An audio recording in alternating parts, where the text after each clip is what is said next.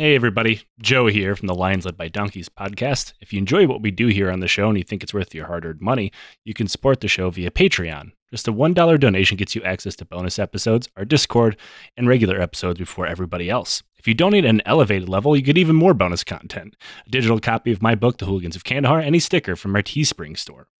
Our show will always be ad-free and is totally supporter-driven. We use that money to pay our bills, buy research materials that make this show possible, and support charities like the Kurdish Red Crescent, the Flint Water Fund, and the Halo Trust. Consider joining the Legion of the Old Crow today. And now back to the show.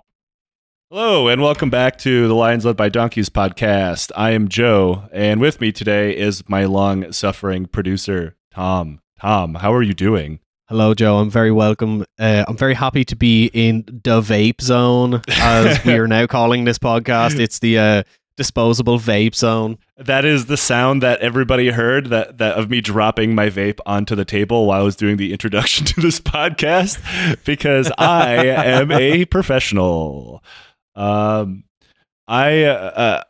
Before we get started, I do have to say this morning I annihilated my toilet, and not in the way that people think. I broke it. I have a very... What is with everyone involved in this podcast like breaking toilets recently? This is the first time I've done it. I've never seen a toilet like this before until I moved here. They call it like a Unitas here. I don't know what it would be called anywhere else, but it's like the entire system is contained in the back of the toilet, and you cannot take the top off. Like it's like locked into place, which I learned today is that you're not supposed to take the top off because the reservoir was not filling. And, you know, in the U.S., you're like, oh, reservoir's not filling. I got to take this fucker off and mess with something on the inside. Mm-hmm. So I take it off and immediately I break it. Like the entire...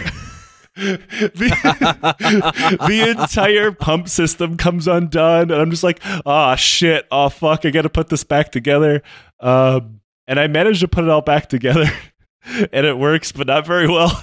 I'm just like, and this happened on my way to the gym this morning. I was like, I am not... it flushes, the reservoir fills, so I broke it. But did I really break the toilet? You broke it better. Yeah. I invented a new toilet, which is still not great. But this is the thing that like freaks me out. It's like, obviously in bars and stuff, you have like a lot of toilets where the cistern is like built into the wall. Mm-hmm. So like you can't like mess around with it. But like people who have that in their houses, like you're going to have to get a plumber out. You're probably going to have to like re-toilet after like if you don't have like a piece cut out to get in at the toilet. And I'm like, how long do you expect this thing to work for? All the way up until like taco night or something. I don't know. That is just like supreme confidence in ceramics ware. I have to commend it. Yeah, I don't know. I am not jealous of plumbers who have to deal with that shit. No pun intended. When I was getting out of the army, they had this program. They set you up like apprenticeships or whatever. And obviously, mm-hmm, I did not end up taking any of these, but you can like go and like see if one of them appeals to you. And because for whatever reason, I wasn't there when they signed up for like the cool apprenticeships or like the ones that are like appealing to people. The one that, mm-hmm, was left was like plumber. And I'm not saying that the shit talk plumber is like, obviously it's a very important job and, you know, etc. But it's not something I would ever see myself doing, mostly because I am not going to do manual labor. I did. I say this is someone who did manual labor in the army for like 10 years. I fucking hate it. I'm not good at it. And I will quit. The only reason why I made it that long in the army is because you're legally not allowed to quit. But I went for like one day to this apprenticeship and like, oh yeah, you're going to go out like this call with us. I was like, okay, that's fine. Let's like, I want to see how this goes. And someone's like, this is like stuff that doesn't really exist anymore as far as I know, but they had their entire septic system like in their backyard, like pipes under their yard, and it had exploded. Yeah. Oh, God. And had created this backyard swamp of human waste. And I'm like, yep, I'm done here. I'm good. You guys have fun with this. I hope you make all the money in the world, but it's not for me. So like that's super common in Ireland to have the septic tank like in the back garden. But it's really funny because anyone who's Irish who's listening to this who like grew up outside the city will know this thing. So obviously it gets like quite cold in the winter. Like we have two seasons in Ireland, wet and dry. But when there's like, it's quite cold, if you're like looking out the back kitchen window and someone in the house is after taking a dump and flushes it, you just see the steam coming out of the exhaust pipe for the septic tank. The one in Michigan that when I was growing up, we had to have like someone had to come empty the tank every once in a while, and likewise it had exploded at one point. Though it had exploded because my brother and I were children and stuffed something down the toilet. Okay. Like my mom is like, oh wow, this house is old, so you know these things happen. And the plumber's like, actually, we found this like hockey figurine down there that probably caused this. And I was like, Mark did it. That wasn't me. Wayne Gretzky blocked your toilet. Yeah, yeah. He's truly the GOAT at fucking up my mom's pipes.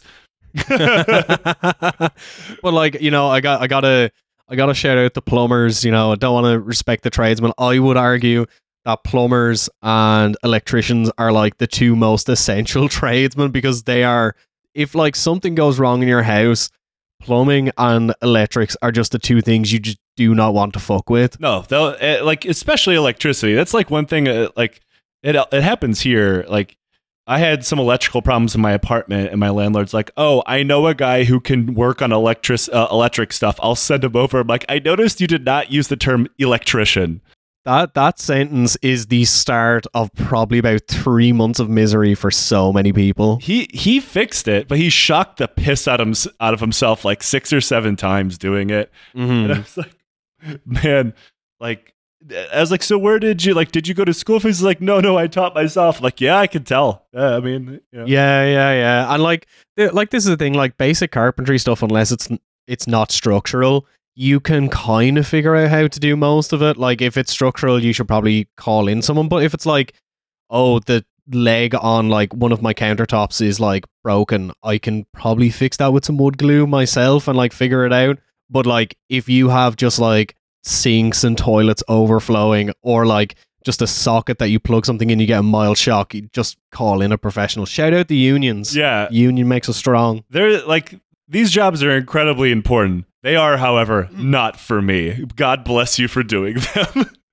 Yeah, if we hit a certain goal on the Patreon, I'm going to unionize against Joe. So I'm going to have shocks represent me as my union rep when I negotiate with Joe. Plot twist, the Patreon gets it high. I can afford to hire McKinsey. They'll just put your face on the homepage, like you, Raytheon, you're right beside Pete Buttigieg, like making Canadian children starve. Subscribe to the Lions Led by Donkeys Patreon, and I will personally increase the bread prices in Canada. If you support the Patreon enough, Joe can afford a Moab. Yeah. I know where that motherfucker's going. Now, before I say something that has to be bleeped, Tom, we have a podcast. And on that podcast, I'm not good at segues today. We love to talk about the Roman military getting its ass beat. And, you know, a good old-fashioned Roman ass whooping is, I think, a foundational story of the show. And I understand that a Roman ass beating probably means something much worse if you Google search it, or like with safe search off, or put in like the urban dictionary. We've talked a lot about these over the years, from Teutoburg Forest to Hannibal tap dancing on robes so hard they reverted back to human sacrifice temporarily. Now for this episode, and pretty much all of our other Rome episodes, not counting our entire side series, the Rome Cast, available on Patreon. See, that plug was smooth.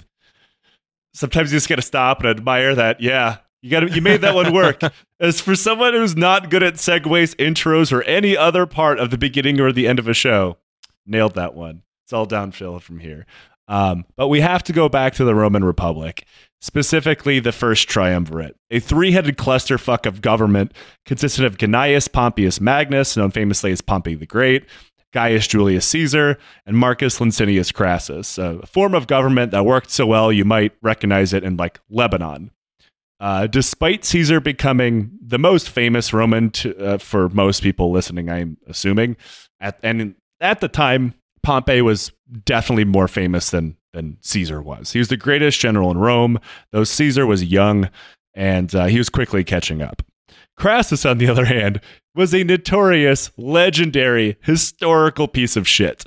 He kind of, sort of invented the concept of a fire brigade, but he did it in a protection racket.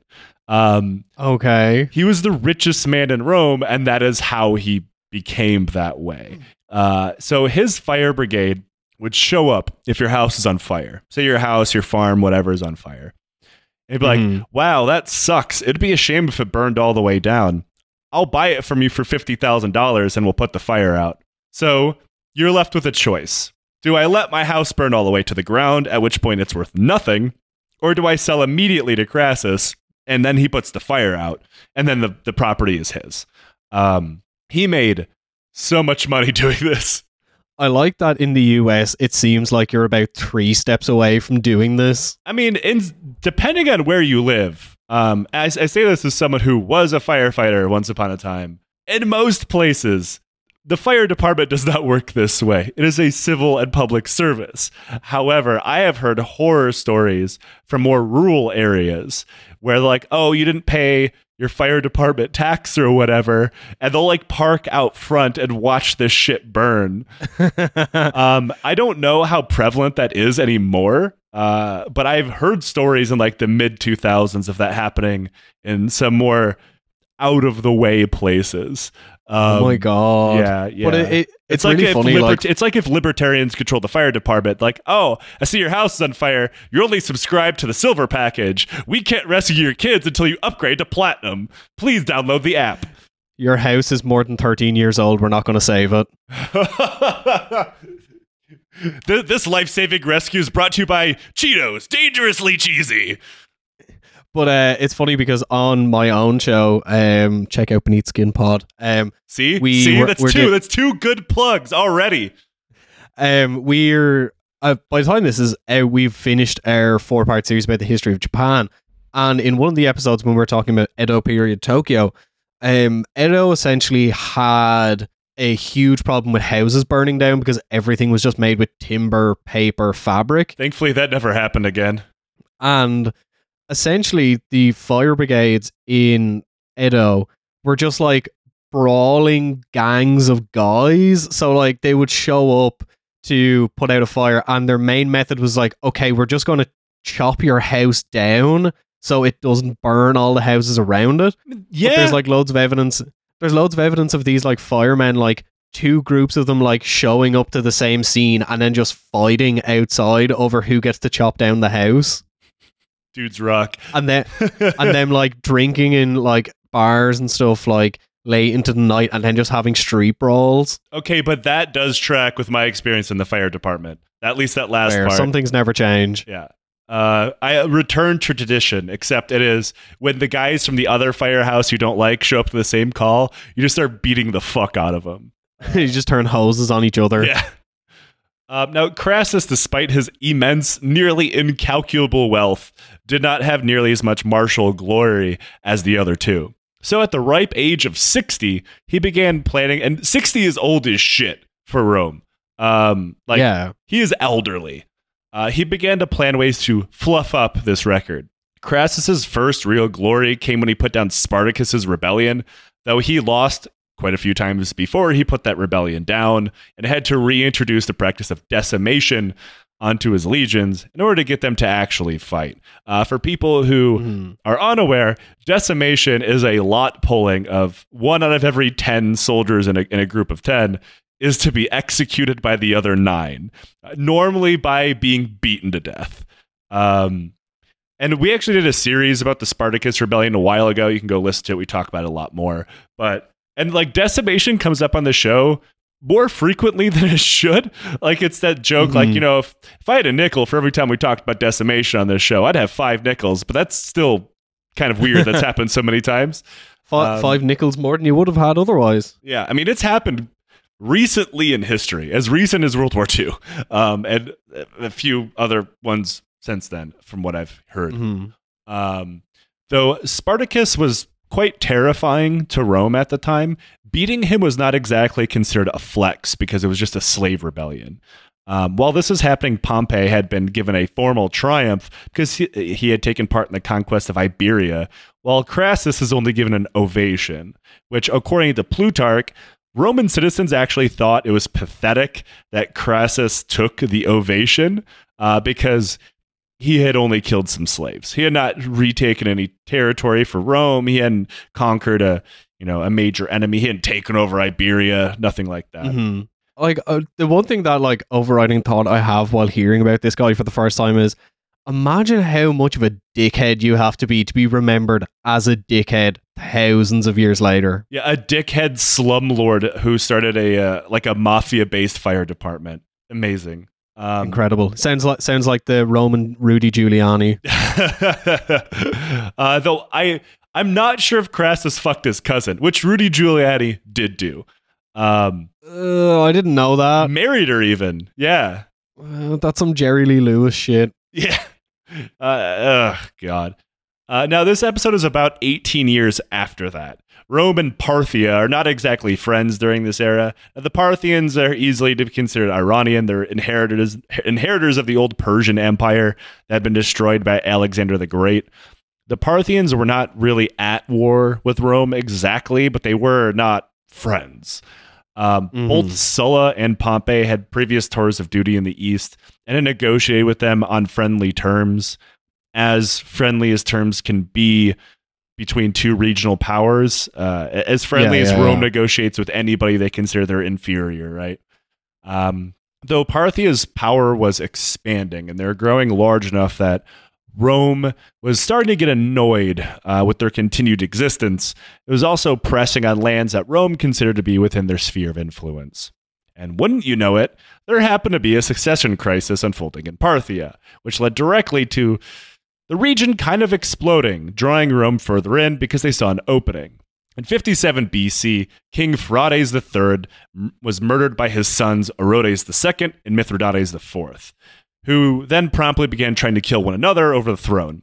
Orodes won, sending Mithridates running across the border into Roman-controlled Syria, seeking help from the Roman proconsul there. This is just like when a Greek cafe owner retires at 55 and his two large sons fight over who gets to take it. Who could forget the secession crisis of Athens heroes down the street? Now, obviously, the proconsul wanted to get involved because placing a king that was very, favorable to the Romans on the Parthian throne would be a huge win, not only for him personally, but also Rome.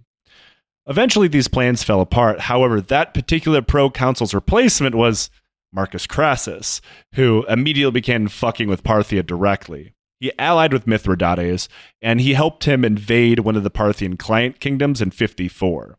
That plan failed pretty hard, and Mithridates is executed. This also created something of a power vacuum because it made Rome look weak. So weak, in fact, that the Roman client kingdom of Armenia quickly said, "Oh, we're going to go with the Parthians now because it seems like the Romans are on the way out." Armenia does this quite a few times.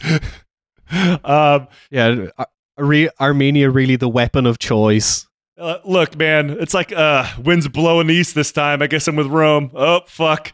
He's licking the fingers, sticking up we're going to be with Parthia this week. So many, many years later, with Parthia even stronger and still undergoing a bit of internal strife that any large, growing, decentralized empire tends to do, Crassus found a way to finally elevate himself using military conquest, as his last real victory had been well over a decade ago. After all, despite their regional strength, everyone assumed that with the full weight of the Roman military, Parthia would be crushed quite easily. The legions had previously done so against regional powers like Pontus and Armenia, once again, while hardly breaking a sweat. So Crassus assumed that the hardest part of the war would just be walking over there to do it. To be fair, it was a long walk.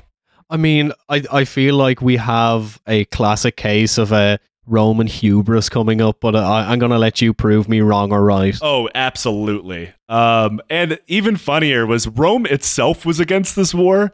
Parthia and Rome actually had an active treaty. So the Senate and even citizens who care enough to pay attention were pretty openly against the war. Cicero called it a war without justification.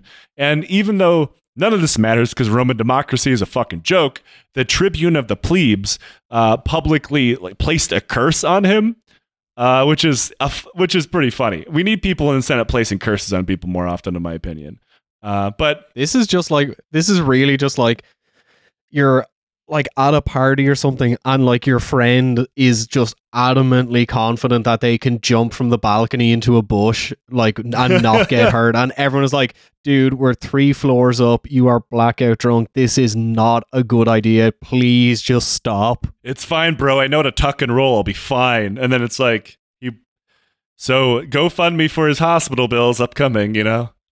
Now, this also was portended by bad weather. People began to believe this entire invasion was like a giant bad omen for Rome, but Crassus and his army specifically, and one of these things ended up being very, very true.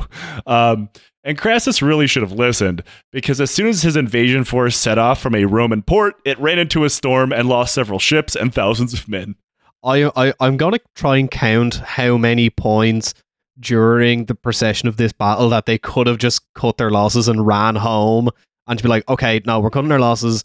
We're not going to pursue this. So we're at 1 now. He could have turned around in so many different ways. He's even given a better way to go on this campaign by a Roman ally, and he just wasn't listening to them. And on November 14th, 55 BC, Crassus assembled 50,000 men. This is 7 legions, and he paid for it all himself. He wanted all of this to be on him, and that ended up being not the way that he intended in a little bit. He started his invasion, and he was joined by Publius Crassus, who was aide to Caesar's very famous campaign in Gaul. He was a rising political star in Rome, but more importantly, he was Crassus' son. Again, this will end up being a mistake. Nepotism never gets old. Ooh. Well, you know what else isn't going to get old? Publius Crassus. Crossing the Euphrates, he occupied and garrisoned a few nearby towns. All of them surrendered to Romans voluntarily, largely without a fight, with the exception of one town in particular. Plutarch reported that Crassus took it by storm, plundered the goods, and then sold all of the inhabitants into slavery, which was normal Roman, doctrine at the time. He then required his army to salute him as imperator, which is quite funny because he had not taken over shit yet. He had fought one minor battle against mostly unarmed people. But yeah, he's like, I want you to call me imperator. This is just like pure lying about your job history on LinkedIn. I love it. Yeah, I mean, everybody lies on their resume a little bit. Not many people lied to make themselves, actually a lot of people lied to themselves to make them seem like a military genius in order to get like a talking head job or something. How many public figures in US politics are like, they were in the Marines or they were special forces, but in reality they spent like 3 months filing paperwork. Yeah. It's quite, there was someone running for Senate, or I think it's House of Representatives actually, running against Ilhan Omar. And like she was I have a strong 15-year career of being in the U.S. military, and they'd like only made it to the rank of E4. And I was like, man, I would not be flexing about that. Like, yeah, like how to suck at your job but suck at it consistently. That's right. Now he eventually went into winter quarters and came out of them in 53. At which point the king of Parthia sent an emissary. The king's message that was, if Crassus's armies was sent by the people of Rome, Parthia would have no mercy on them. But if the invasion was just Crassus's private adventure for his own profit, which it was, the king would take pity on Crassus, allow the army to depart without being fought. Crassus promptly told the emissary to fuck off, and the emissary walked away laughing. 2. We're on 2 now. At this point, the kingdom of Armenia had once again joined Rome. Fickle Armenians. Now, the king of Armenia, Artavasdes, rode with Crassus, bringing thousands of his own soldiers. Artavasdes had previously grown up in the area and fought the Parthians multiple times. He had fought the Romans as well. And he tried to point out that, Crassus, man, listen, your plan is going to force you to march directly through the desert, and that seems like a bad idea. cut it. Like, not only is that, like, on its face value, very stupid. Don't march through the desert. There's no water there. It's also hostile territory. Like, he'd be marching through enemy territory all the way to Parthia. And King Artavasdes is like, look, if we just, like, dip north a bit, we can cut through Armenia. You can supply through there, and it's friendly. It'll take a little longer, but, you know, when the other option is, again, marching 50,000 men through the desert, this is a much better idea.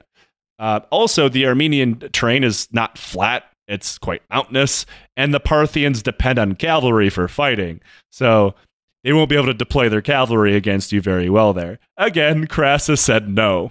Like, what was his justification of not choosing the better option? Generally, if I was to spitball here, is that because it would made him, in his opinion, it would make him seem like secondary to King Artavasdes, like, oh, okay. I'm in command. I will make the choices, even if they're very, very stupid. Like, once again, like, we recently did an episode about, who was it? The Crusaders getting their ass handed to them by Saladin because they did the exact same thing. Yes, again, marching through the middle of a desert. Yeah, like, don't, like, march through the desert. Don't try and do it without any water. Like, I just do not know why the fuck these people don't learn. Somehow this will not be the only time he says fuck water in the situation. For God's sake. All advice from the king of Armenia was completely ignored, which was a very, very stupid idea. This is because Crassus had never fought the Parthians before, while King Artavasdes had. And furthermore, Crassus didn't actually seem to care all that much about learning about his enemy. He knew absolutely nothing about the Parthians. He knew nothing about how they fought. And they could not have fought more differently than Romans. For instance, the Parthians barely used infantry.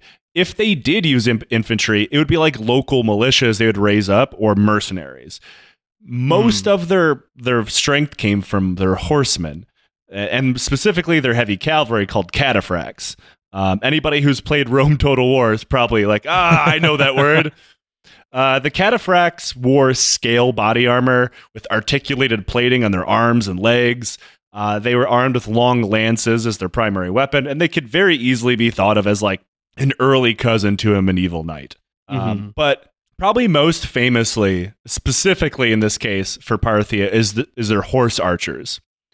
They would charge at an enemy, fire off a volley, and then retreat in a loop and constantly run in a circle. Doing this over and over and over again. The enemy would think that when they veer off, they're retreating. So they would chase them, leading to the Parthians circling around, doing the same thing over again. This is where the term Parthian shot comes from. It is a constant hit and run attack on an open battlefield. Again, and what is like the Roman, like they have 50,000 troops. Like what is like cavalry, almost infantry, entirely what are we talking here? Yeah. Oh my God. And specifically, the Parthian tactics are great against a infantry-based army. So at this point, and actually for a lot of Rome's existence, the bulk of their cavalry force would come from auxiliaries, like the Armenians in this example. And they did have their own cavalry, but it was never considered great.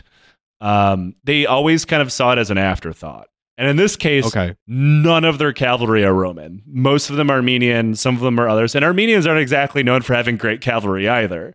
They're just dudes on horses. So ignoring advice and marching through the desert, Crassus advanced on the town of Zaguma and then Selassia, which was on the Euphrates River. He then crossed the river, and it was again advised by the king of Armenia, bro, we should probably keep the river to our flank. This is a good idea. Not only is it a water source, which again, we're in the middle of the desert, gonna need that, but you know, if you have something the size of the Euphrates River to one side, you cannot be surrounded. Also, so at this point, we are 2 points at which he could have turned around and just be like, you know, this is a dumb idea, and we're at 4 points of him like completely ignoring tactical advice that probably would have made him win this battle. Yeah, and he, of course, he ignores this advice as well. Instead, he's like, listen here, King Artavasdes, you swarthy fuck. This local tribal leader who I just met is great friends with me. He's saying all these nice things about me. And he told me that there's only a small Parthian army up ahead, led by a guy named General Surena, which should have been a key because Surena was by far the best general in Parthian history. And he's a guy who required 200 entire wagons to transport all of his concubines when he went on the campaign. Like, this just really reminds me of a situation I was in a while ago where, and this is because when I drink, I love just talking to anyone, was out and looking for, you know, a nightclub to go to, and the person I was with was like, oh, we should go to this place because it, like, I've heard it's really good, looks cool on Google, let's go to that. And I was like, no, this guy I met at the bar said we should go to this place. He said it's really, really good, and ended up, like, walking for 25 minutes, whereas the other place was, like, 5 minutes away. And the place we ended up going was shit. Yeah, that'll happen. Should have listened to the Armenian king at the local pub. Yep. Now that'll just be us next week. Yeah, that's right.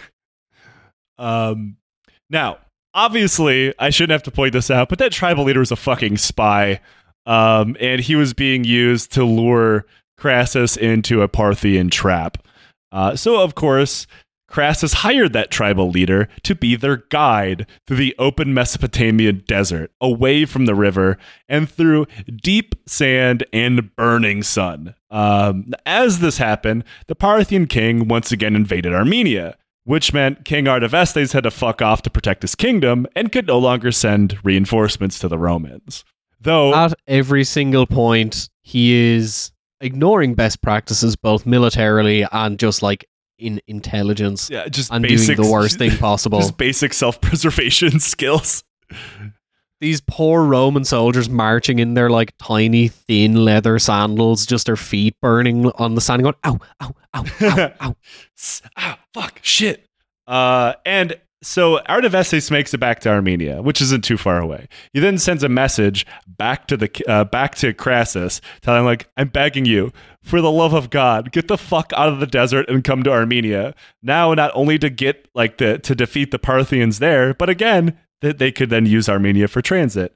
Now, according to Plutarch, at this point, Crassus was suspicious of King Artavasdes. He's like, you know, he keeps trying to get me to come to Armenia very often. This must be some kind of Parthian plot, and that the king was betraying him. So he vowed right then and there he would burn Armenia to the ground when he was done with Parthia. And it turned out Crassus might be the only man in history to make that threat and not actually be able to carry it out.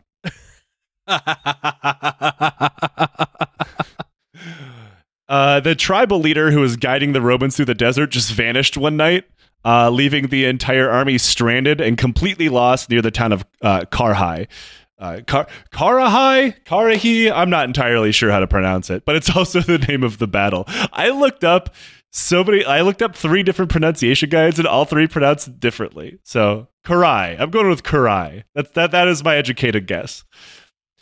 Crassus took solace in the fact that the Parthians nearby were, again, only a small force and were kind of far away. Then the Roman scouts returned.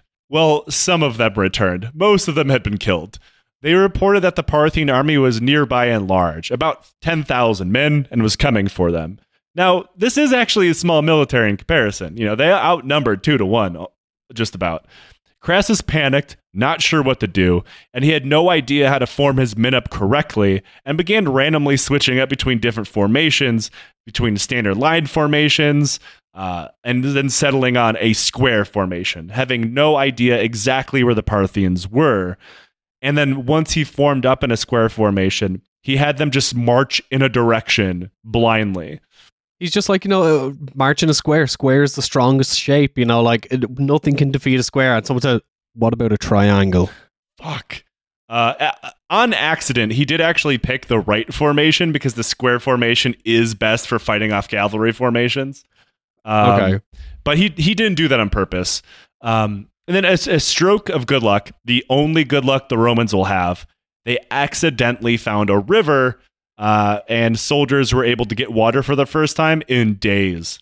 Mm-hmm. This is where every officer in Crassus's army came to him and say, look, we should stay here. The Parthians are coming for us. Our scouts said they're attacking us. We should just wait for them. However, Crassus's son convinced his dad that no, Romans attack. We need to advance on them and not wait for them, because defending and drinking water for survival is for pussies. So that is exactly what they did. The downfall of so many men is their large son, like this like Kyle Rittenhouse looking Roman is like, no, you know, water's for gays. No, we attack. Real Roman just marched blindly off into the fucking desert. I mean, it's probably, you know, if we look at the continuity of Rome, that's actually quite, you know, a through line of like doing the stupidest shit possible. I mean, at this point, imagine that you're Surena, right? He's like, they can't possibly keep doing this. Oh God, they're going through with it again.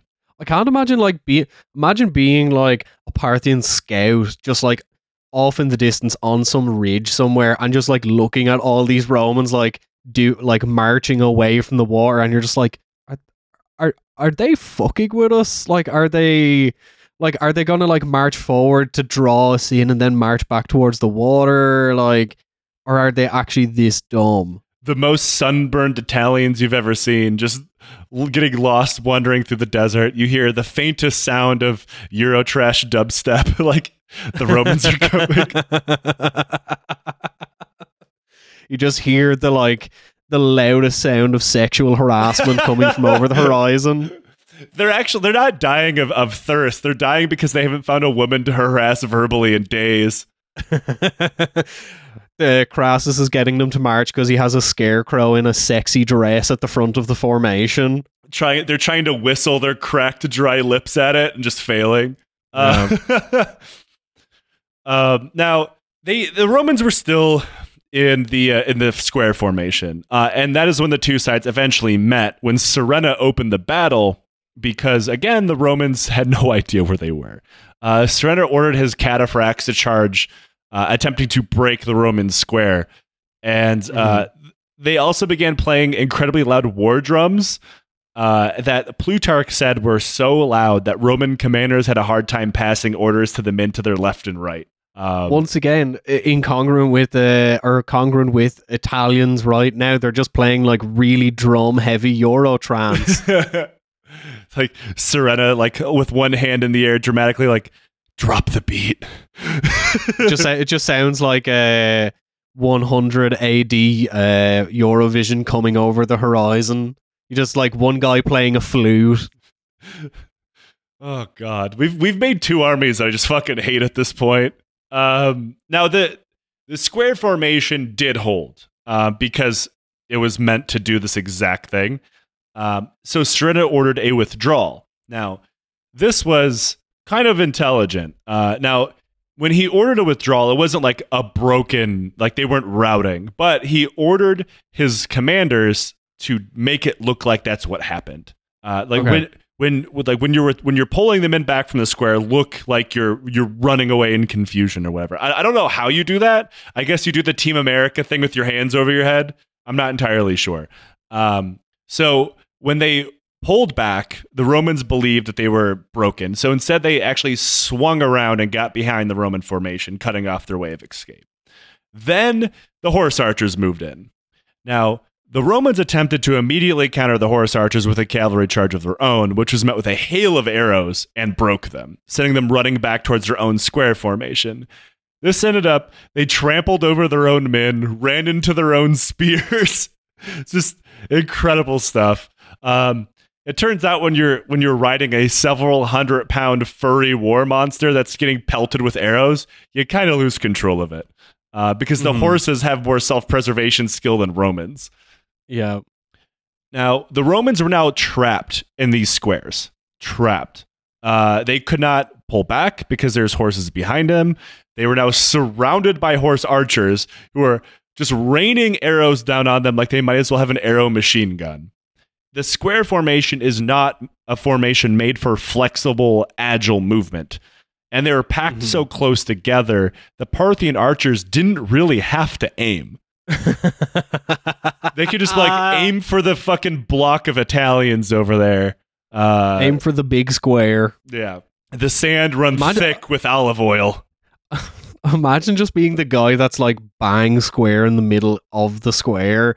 He's like, all right, I might be safe for like a little while. I just need to hold my shield above my head and no one will hit me. But like slowly people are... It's like those the simulator videos that I send you of like, you know, one super orc versus 10,000 Romans. See, that is what the Romans needed. They needed a super orc. They didn't have the Uruk-hai pits in Rome yet. Now, this is exactly what Surena had planned for. The square, not the Uruk-hai. His men were burning through arrows. Like, they're just... Thousands of arrows are being fired every minute. But he had set up an entire logistics system with runners, donkeys, camels, and thousands of men all in place to simply run arrows to the front. So...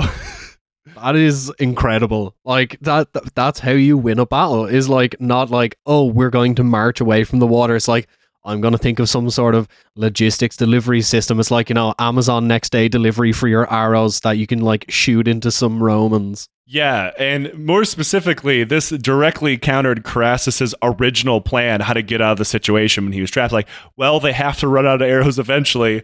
And Surena, high on a mountaintop, is like, bitch, no, I don't.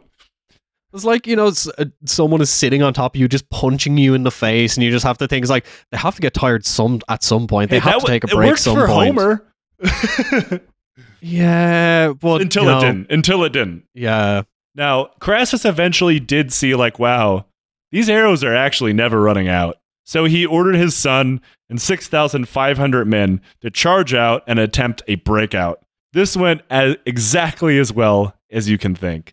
The Romans charged, the Parthian horsemen reeled back, filling the Romans with hope that they had retreated, forcing them to charge faster, pulling them further away from the main body of troops, and the Parthians rode back around, surrounding them, and cut off Crassus' son's detachment from the rest of the Roman army, and then began hammering with arrows once again. Like, if you have no... Like, I think, from a tactical perspective, if you... have been like, how long have they been under hail of fire of arrows at this stage before they broke out? It's had to have been fucking hours. So like for hours, they have hours worth of arrows, and you think, okay, now they've run out. You know, I think that's and we're going to break out into towards a formation that they can flank us on and surround us. Like, that's just not really, well, it's Crassus, so it's not really great tactics from the get-go, but still I feel like that is just a next level tactical misjudgment. We have them right where they want us. Stupid like a fox. Stupid like a fox with 8 arrows stuck in its face. These Romans are more arrow than people at this point. Fucking loads of Romans running around like the painting of the execution of Saint Sebastian. I mean, kind of. Like, at this point, like, Publius attempted to order another breakout from this point, only to see that his force had been hit with so many arrows, his men's hands were nailed to their shields, and their feet were pinned to the ground. Oh my god. Like, this is... At this stage, yeah, like, definitely the Parthians were definitely... There's, like, a kid up on the hill, like, some soldier's son. He's like, oh, do you want to take a shot at the Romans? You know, my arm's like, kind of tired. You want to do this? Yeah, like, it's take your kid to work day, because, like, oh, we're just going to destroy these dudes so easily. He's like... Okay, this like 7-year-old Iranian kid is just like firing arrows. And they invented the NHL line shift change because their archers were getting so tired. Like, we need a new fresh 7 in there. Let's go. However, the lone Roman bright spot of the entire battle happened within this trapped detachment. Publius's forces had Celts and Gauls in its ranks, and they fought like motherfuckers. The Celts decided on the spot, like, we're going to come up with... I mean, they're not going to win, of course, but they came up with a tactic that was so smart in comparison to what the rest of the Roman forces were doing. That's considered, like, revolutionary. Like, these guys in all this horse armor, they look awfully heavy. What if we made them come down here with us? So they would grab onto the cataphracts' long lances and pull them off their horses, jump on them in large groups, and frantically beat and stab them to death. I mean, look, that sounds very Celt-like, I'm not going to lie. You're going to see that like next weekend in Dublin. It's just same thing. It's just going to happen, except it's going to be like a dude getting pulled off, like standing on a traffic bollard, and just get the shit kicked out of him. Now the Gauls had dismounted, and they laid down on the ground as the horses charged towards them. And then when they got close, they'd spring up and disembowel the Parthian horses. This is the thing, is like, and it's similar to how like pikes became used like way later for like dealing with cavalry. Is like, you have a horse charging at you, if you can like move slightly out of the way or get a pike in around any stirrups, any armor, you can just pull a dude off. Yeah.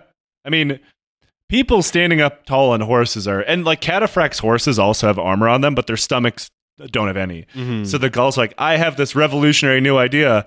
I'm going to lay down. I'm tired. I'm just going to take a quick nap. Yeah. I got you. Surprise, motherfucker. Look, I'm in favor of anything that disembowels horses. I don't like horses. They got weird teeth. I don't like them. This podcast does not endorse horse torture and disembowelment.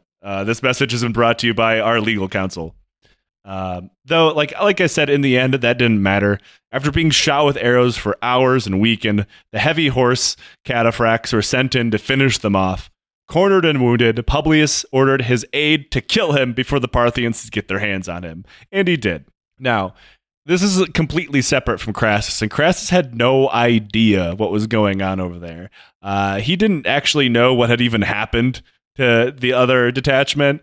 Completely clueless, he had no idea his son was dying horribly. They were not within eye shot, and every messenger he sent out in that direction were, of course, hit with like an unholy amount of arrows before they even got close. However, imagine being the messenger that's sent out. Is like, you just know you're about to get like absolutely like shish kebabbed with like arrows, and he's like, "No, yeah, just like run over there, tell those guys, you know what's going on. Come back, you'll be fine." Yeah, like, I know this didn't work for the last four messengers, but Giuseppe, I got faith in you, buddy. Let's go. Hey, it's a why, it's a me. I gotta deliver the message.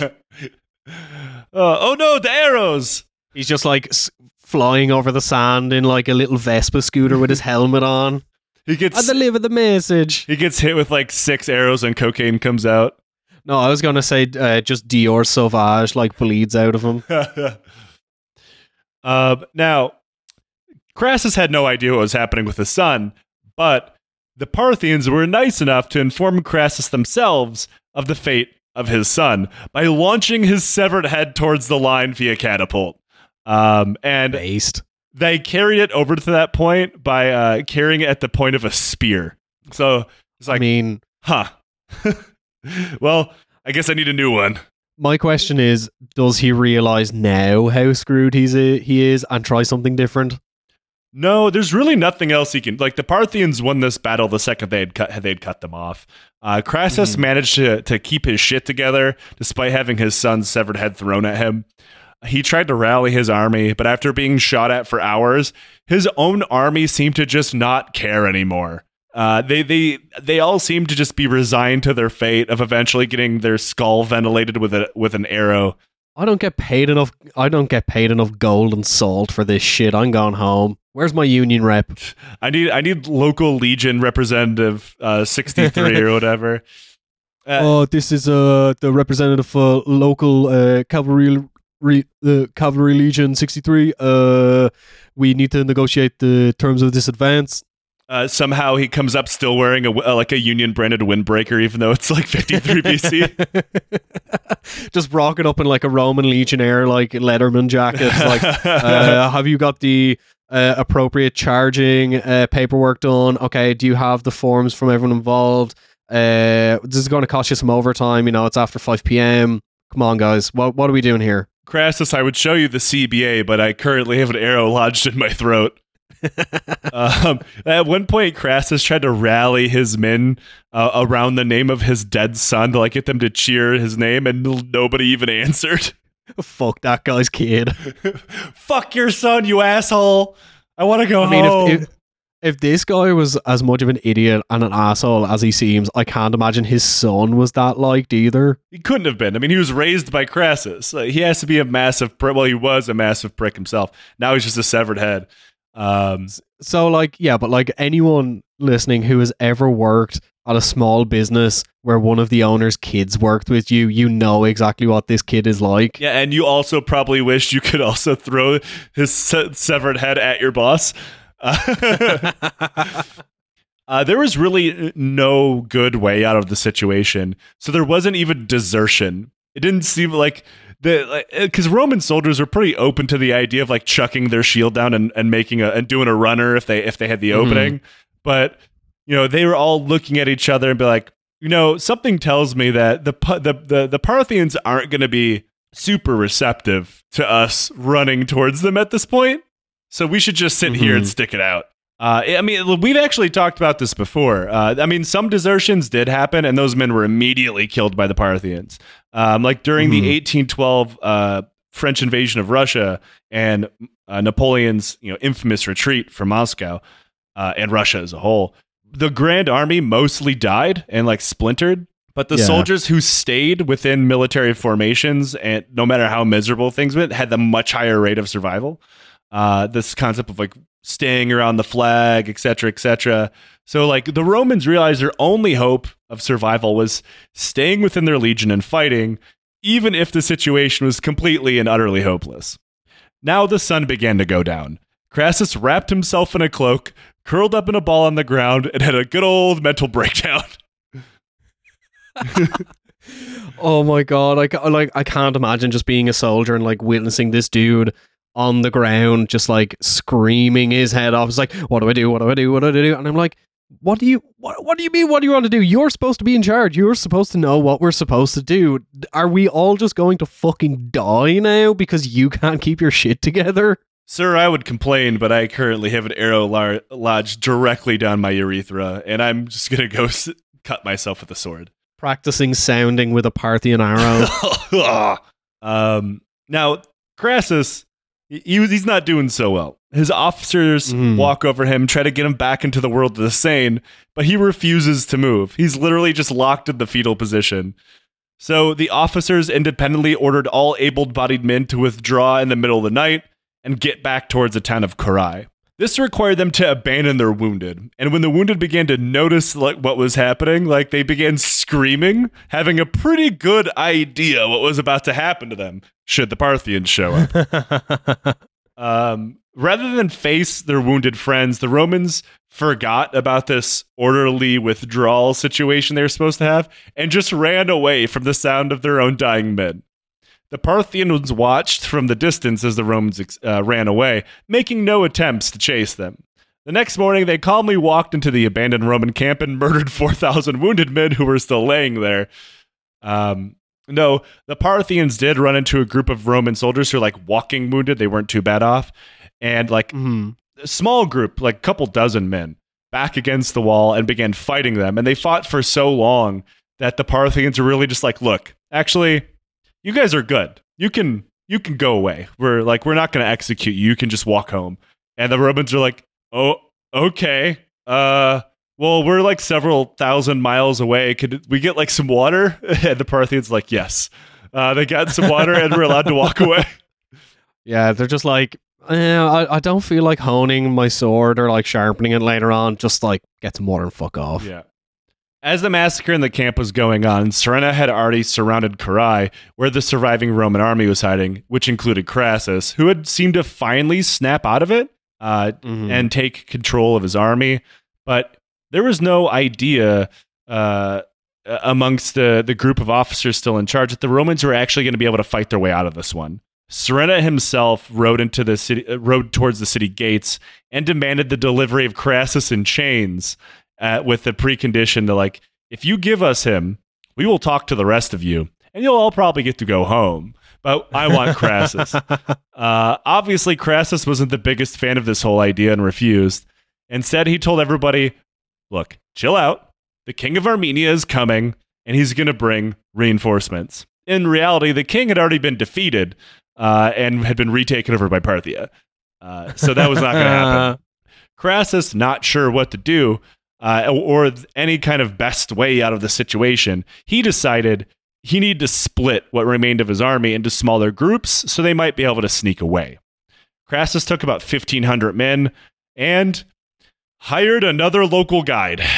Yes, this one was also a spy. Oh. Yep. The guide then led him off into the middle of the night, marched them around in circles so they'd get lost, brought them into bad terrain, and then sent word to the Parthians of their location. The Parthians appeared and launched the attack, certain to kill Crassus. Then a random group of Romans appeared who had been lost since the first battle, and just out of nowhere, oh, look, it's the general. And they ran over and saved him, despite the fact they had been lost for a day and a half. They saved Crassus's life. Though at this point, Surena knew where Crassus was and sent out another messenger, offering Crassus a truce. The terms would be, if Crassus agreed to leave and go back to Rome, he'd be allowed to walk away scot-free. He would just have to meet with Surena, and they'd sign the document so he could take it back to the Parthian king and be like, look, this is what happened. Crassus refused, but his officers and men had threatened to mutiny and send him to Surena in chains if he didn't, knowing otherwise they were all going to die. Of course, this was also a trap. Crassus walked into the Parthian camp and was immediately murdered. They cut his head off, poured molten gold down his throat in order to mock his notorious wealth, and the head was used as a prop for a play performed in front of the king of Parthia. Imagine being a king at this stage, and you go about your day of wine drinking, cavorting, just signing various documents, and then the way everyone would sit down to watch TV at 8 p.m. He just sits down. It's I wonder whose head is going to be used as a prop tonight. Yeah, I mean, to be fair, it probably looked sick as fuck because it was covered in gold. I'm trying to think. Do they dip it in gold or pour the gold over? Because I feel if you pour the gold over it, it might waste a lot of gold. No, I don't want to be wasteful. It's still gold. It's still worth something. I think for a full accounting of coverage of gold, you need a dip. If listeners, if you have ever covered your enemy's severed head in gold, how did you do it? Right into the show. Or is it making a candle where they have to dip it, let it dry, dip it again, and just do that over several dips, and it builds up cumulative layers of gold on the head?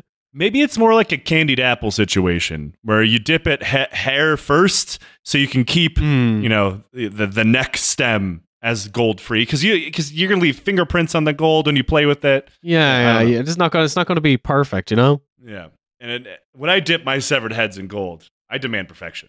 Now the rest of the Romans didn't exactly fare much better. All of the groups that were running around were eventually caught and hunted down like animals.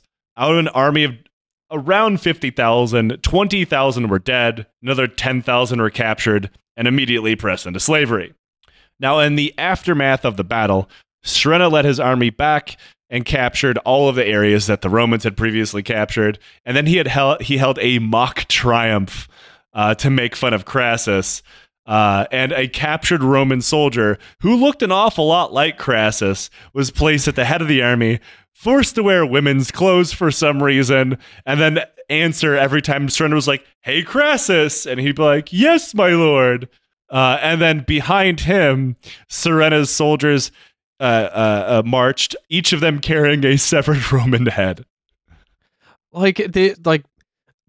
Being a king. What is this, 56 AD? I think 53, I believe, yeah. 53 AD is just kind of being in a weird Family Guy episode. It's what can we do next? Yes, and they're just doing improv comedy with the severed limbs of their enemies. He's doing prop comedy. He's doing the worst kind of comedy there ever is. What do you think, Crassus? And he has his hand stuck up his head and is moving the mouth. Gotta fist that throat hole. Working like a puppet. Now, after delivering one of Rome's greatest ever defeats, you would expect Surena would be welcomed home as a hero, have the king lavish him with riches, titles, lands, married into the royal family or something. Mm-hmm. Nope. He was immediately executed upon arrival. King Orodes was worried about him becoming too famous and therefore a political threat to his power. Let this be a lesson to everybody who is listening. Never be too good at your job. Mm-hmm. That's why I do a relatively okay job producing this show. And I do a relatively bad job at podcasting. This is so that my co-host does not eventually attempt to murder me. A few years later, Orodes was also murdered by his son, just like he had previously done to his father. So everybody's getting murdered here. Mm. Now, this battle also eventually tipped the scales back in Rome. The triumvirate was an unwieldy form of government, obviously. However, the three-headed monster kind of sort of kept itself in line, as there was always a third person to act as a foil to counterbalance the schemes of the other two. But now that Crassus was dead, it was just Caesar and Pompey to fight for influence in Rome, which, of course, paved the way for the coming Roman Civil War that'd give birth to the Roman Empire at some point. Oh, small side note here. Of the 10,000 or so Roman POWs that survived the battle and were sold off to local families, they got married off, became regular civilians, whatever. There is an absolutely wild conspiracy theory that, I don't know if conspiracy theory is the word, but theory that exists without any evidence whatsoever. That is, they ended up in China, in the city of Liqian, and fought for the Han dynasty. The evidence of this boils down to the fact that one Chinese historian said that the tactics used by the Han vaguely resemble that of the Romans, specifically the Testudo formation, though there is absolutely zero physical evidence, and this just seems like a very weird fanfic. Do people realize letters and, you know, like, people traveled between these regions and, like, people talked about this stuff? It's not like some, like, mystical thing that, like, a letter went from, like, one part of the world to the other to describe, like, this, you know, battle. I'm just like, what? People just want to believe that the Romans were everywhere. Not to mention, the Romans, everywhere they went, they left physical evidence. Like, everywhere that their soldiers were stationed, they carved dicks in the walls, left material behind, you name it. Yeah, they definitely were not. Though, to be fair, one of Crassus's ideas was to go to China via India. Of course, that did not happen because he got his head dipped in gold in the middle of the desert. Yeah, like, the Romans are the historical version of, like, English football fans. Like, anywhere they go, you know they've been there because of the amount of shit they leave behind. Sometimes just literal shit. Now, that is the hilarious death of Crassus and the Battle of Carrhae. Carrhae, I'm probably pronouncing it wrong. Tom, we do a thing on the show called Questions from the Legion. If you would like to ask us a question from the Legion, donate to the show, ask us via Patreon or on our Discord channel, and we will answer it on air. Today's question is, what do you do when you're not podcasting or producing? Like, what do you do to let off stress? I think we've had a question kind of similar to this before, and I think people assume that we are chained to our computers and don't do anything else. Yeah, like, I go to the gym, I play video games, I like going out and drinking pints and listening to music. Like, that's really it. Like, I'm very simple. I am, and people who follow me might have seen this, I am, for my other podcast, going to learn how to tattoo. So I'm going to be doing that. I'm also taking up a pottery class in April, so, you know. I mean, I think all of my hobbies are quite normal. I go to the gym almost every day. If I don't, I go. I feel weird if I don't, honestly. I write, but I guess that doesn't count because that's also work. Mm-hmm. Yeah, I mean, I have probably the most normal social life that I've had in most of my life until very recently. So, like, I mean, it's because you're not surrounded by like hundreds of other people who also have extensive brain damage and are very bored. That does help. Yeah, going outside is nice. You should try it sometime. Like, get away from your computers if you can. Yeah, especially when you work on them all day, you know. But Tom, thank you so much for joining me again here on the show. This is the area where you can plug your show. I said show twice. Sounds stupid. But plug your podcast. Beneath the Skin. It's a history of everything told through the history of tattooing. Like I said earlier, we've done, by the time this comes out, we have finished our 4-part series on the history of Japan. We have loads of stuff like the history of, you know, crime and tattooing. We've talked about, like, some artists throughout history. it's a good time. And even if you don't know anything about tattooing, that's totally fine. The show is like history first, and then you can learn about tattooing through it. Again, thank you. Go listen to Beneath the Skin. Everybody, thank you so much for listening to the show. If you like what we do here, consider supporting us via Patreon. You get episodes like this early. You get bonus episodes, bonus series. You get access to an entire series before everybody else. Discord access, stickers, all sorts of stuff. I'm probably not even remembering any of it. And if you don't want to do that, that's fine. It's your money. Do with it what you please. But leave us a review and wherever you listen to podcasts, because it helps us immensely. And makes us feel good about ourselves, because it's nice to feel nice, to read nice things about the hard work that you do occasionally. And until next time, dip your enemy's head in gold. I don't know if I could say that. Well, do it sustainably. Don't waste gold. Sustainable head dipping in gold.